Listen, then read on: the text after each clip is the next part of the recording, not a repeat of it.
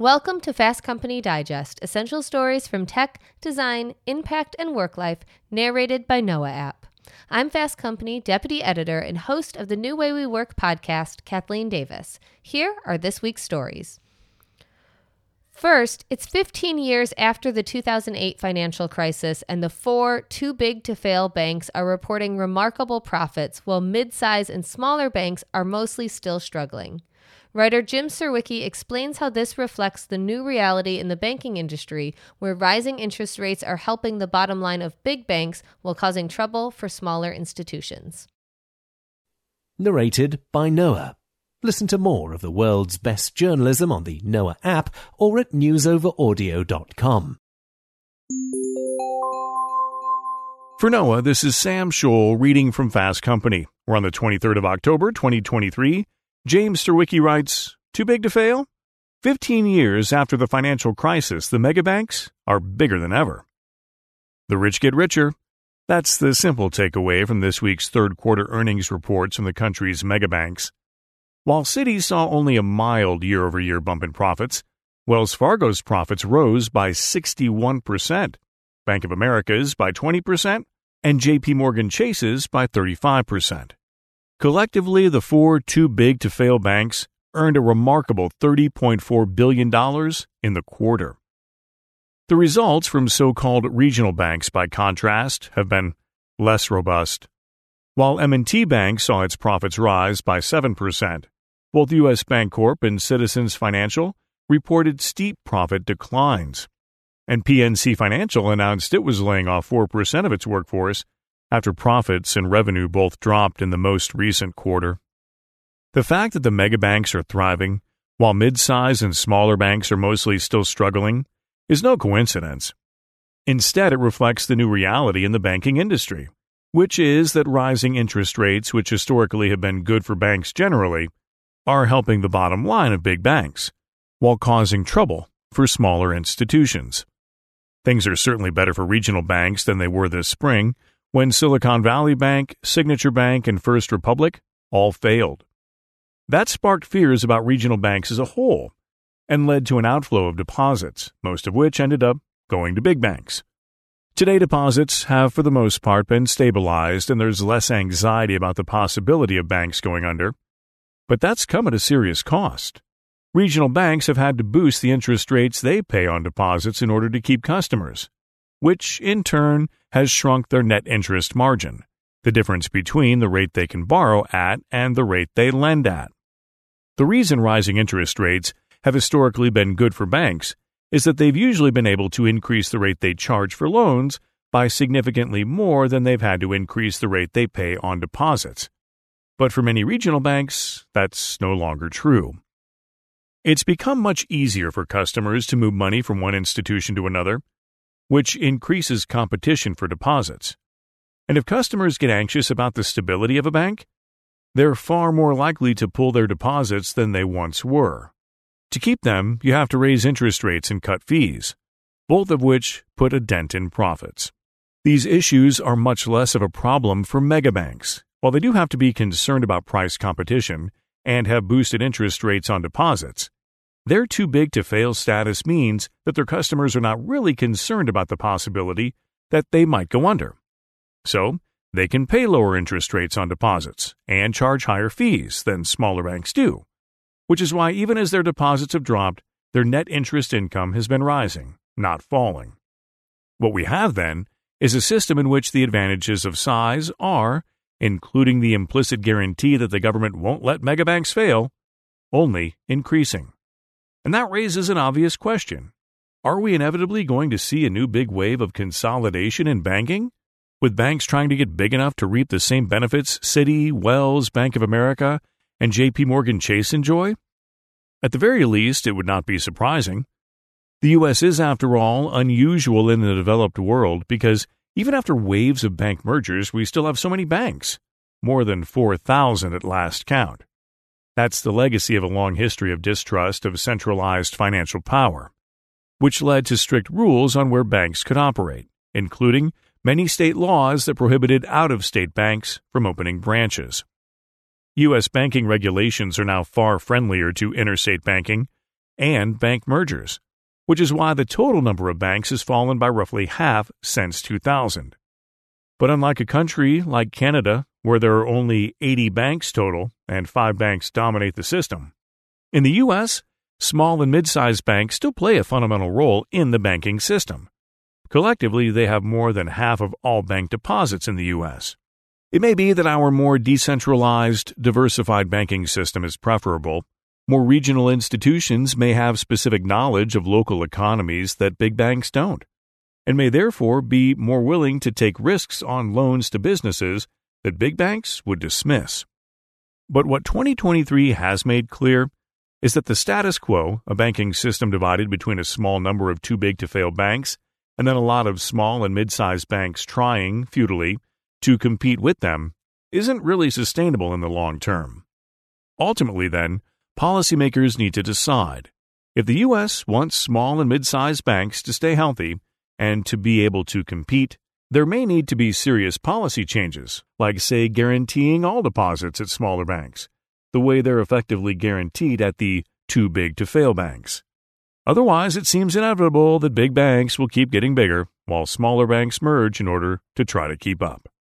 You are listening to Fast Company, where James Surowiecki writes, Too big to fail?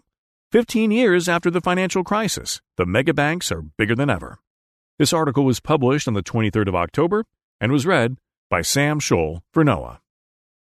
And next, a body language expert explains the silent language of leaders. Her advice will help you combine nonverbal communication skills to be truthful, authentic, and present.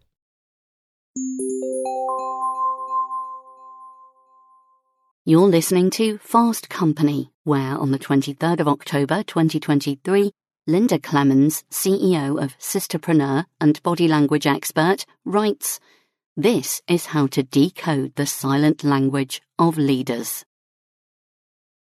The words you say as a leader are actually a pretty small part of the story. Words form only about 20% of the information people get from you, and some research shows it's as little as 7%. The rest is a combination of factors, some of the most important being body language, tone, authenticity, and actions. Nonverbal skills like body language can be a powerful asset when you want to build loyalty, maximize retention, and create a workforce that feels empowered to make thoughtful contributions. I've experienced firsthand how body language can up your game during both public appearances and private company presentations, creating an impression that sticks and helps you achieve the buy-in you're seeking. Through my work as a body language expert for more than three decades, I found that the key to mastering the silent language of a great leader combines strong nonverbal communication skills with the ability to communicate with your whole self. I call it the TAP method being truthful, authentic, and present. TAP and effective body language are skills you can learn even if you're not naturally a Rosalind Brewer, former CEO of Walgreens, or Mark Cuban, the multitasking entrepreneur. Here are seven of my top key tips for mastering the silent language of leaders. 1. Move with purpose. Less is more. Too much movement can give the impression that you're nervous or anxious. I like to do practice runs and record myself long enough so that I forget about the camera lens. I look for self-soothing movements like touching my hair, rubbing my arms or legs, shuffling my feet, or pacing, and then practice minimizing them. That way I can better convey my message with conviction, move with intention, and connect with what I want to communicate. 2. Remove barriers. Don't put up walls between you and the people you want to reach. In the office, if you're leading a meeting, make sure everyone has an unobstructed view of you. Stand if you need to. During a presentation, I like to move out from behind the desk or podium, bringing me physically closer, but not too close, to my audience. It helps me speak from my heart, and I don't feel the need to hide behind anything. 3. Watch your posture. Stand with your shoulders and head held high and the trunk of your body open to show your power core. I refer to this as my empowerment posture. because science shows that it stimulates my brain to release neurotransmitters that bolster confidence. Positive feelings often follow the right kind of physicality. 4. Tame and train your tone. Speak in a lower register at a natural pace, which presents an air of authority. I find that my tone is effective and welcoming when I do an audio recording of myself during a meeting or presentation. I listen back to the quality of my voice, not the words. If I notice I'm so loud that I come across as overbearing, or my voice is too soft to rally the troops, or if the pitch of my tone significantly increases and sounds anxious, I reset and adjust accordingly. 5. Show your passion. I've learned that people respond positively when my body language is telling them I care about what I'm saying. I'm committed to speaking and presenting without notes, but it may take some people a lot of practice to get there if speaking doesn't come naturally to them. Rehearsing actually frees me up in the long run because I've thought my talking points through and can focus on them and not my nerves. 6. Balance power and warmth. Communication is a two way street. Find the equilibrium between projecting leadership qualities like clarity and strength and using empathy to know what others are feeling so you can respond effectively.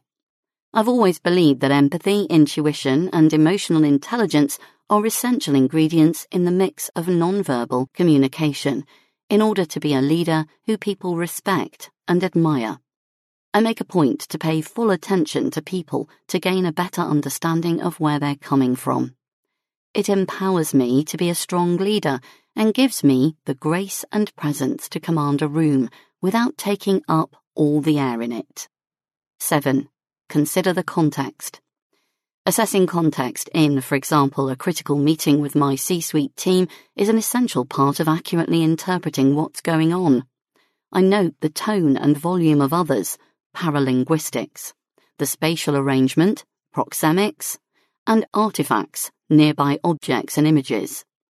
If everyone is around the conference table except for one person sitting by themselves, I make a point to check in with them and see if everything's all right. Were there no more open seats at the table, or were they checked out instead of giving me their full attention? And here's a bonus tip. Non-verbal communication includes your actions. I've learned that if you want to mentor, support, and advocate for your employees, it's best to lead from behind. I look for openings where I can step back and let my team step up. By giving them more opportunities for growth, I'm able to earn the loyalty I seek from them. I remain aware of what my physical movements convey to my team when I do a handoff. If I let an employee take the helm in a meeting, for instance, I stand behind them and am careful not to hover. That tells them I'm there to support them and have their backs if they need it. Over time and through consistent practice today, I've been able to increase my effectiveness as a leader by raising my awareness of what I and my colleagues, employees and team members and peers are communicating beyond words. As I become more finely attuned to how my body language and overall non-verbal communication was being received by others, by how they responded, I learned to adjust my communication style in ways that are beneficial to myself, to those I communicate with, and to the business I lead. You are listening to Fast Company, where Linda Clemons writes, This is how to decode the silent language of leaders. This article was published on the 23rd of October 2023 and was read by Jane Wing for Noa.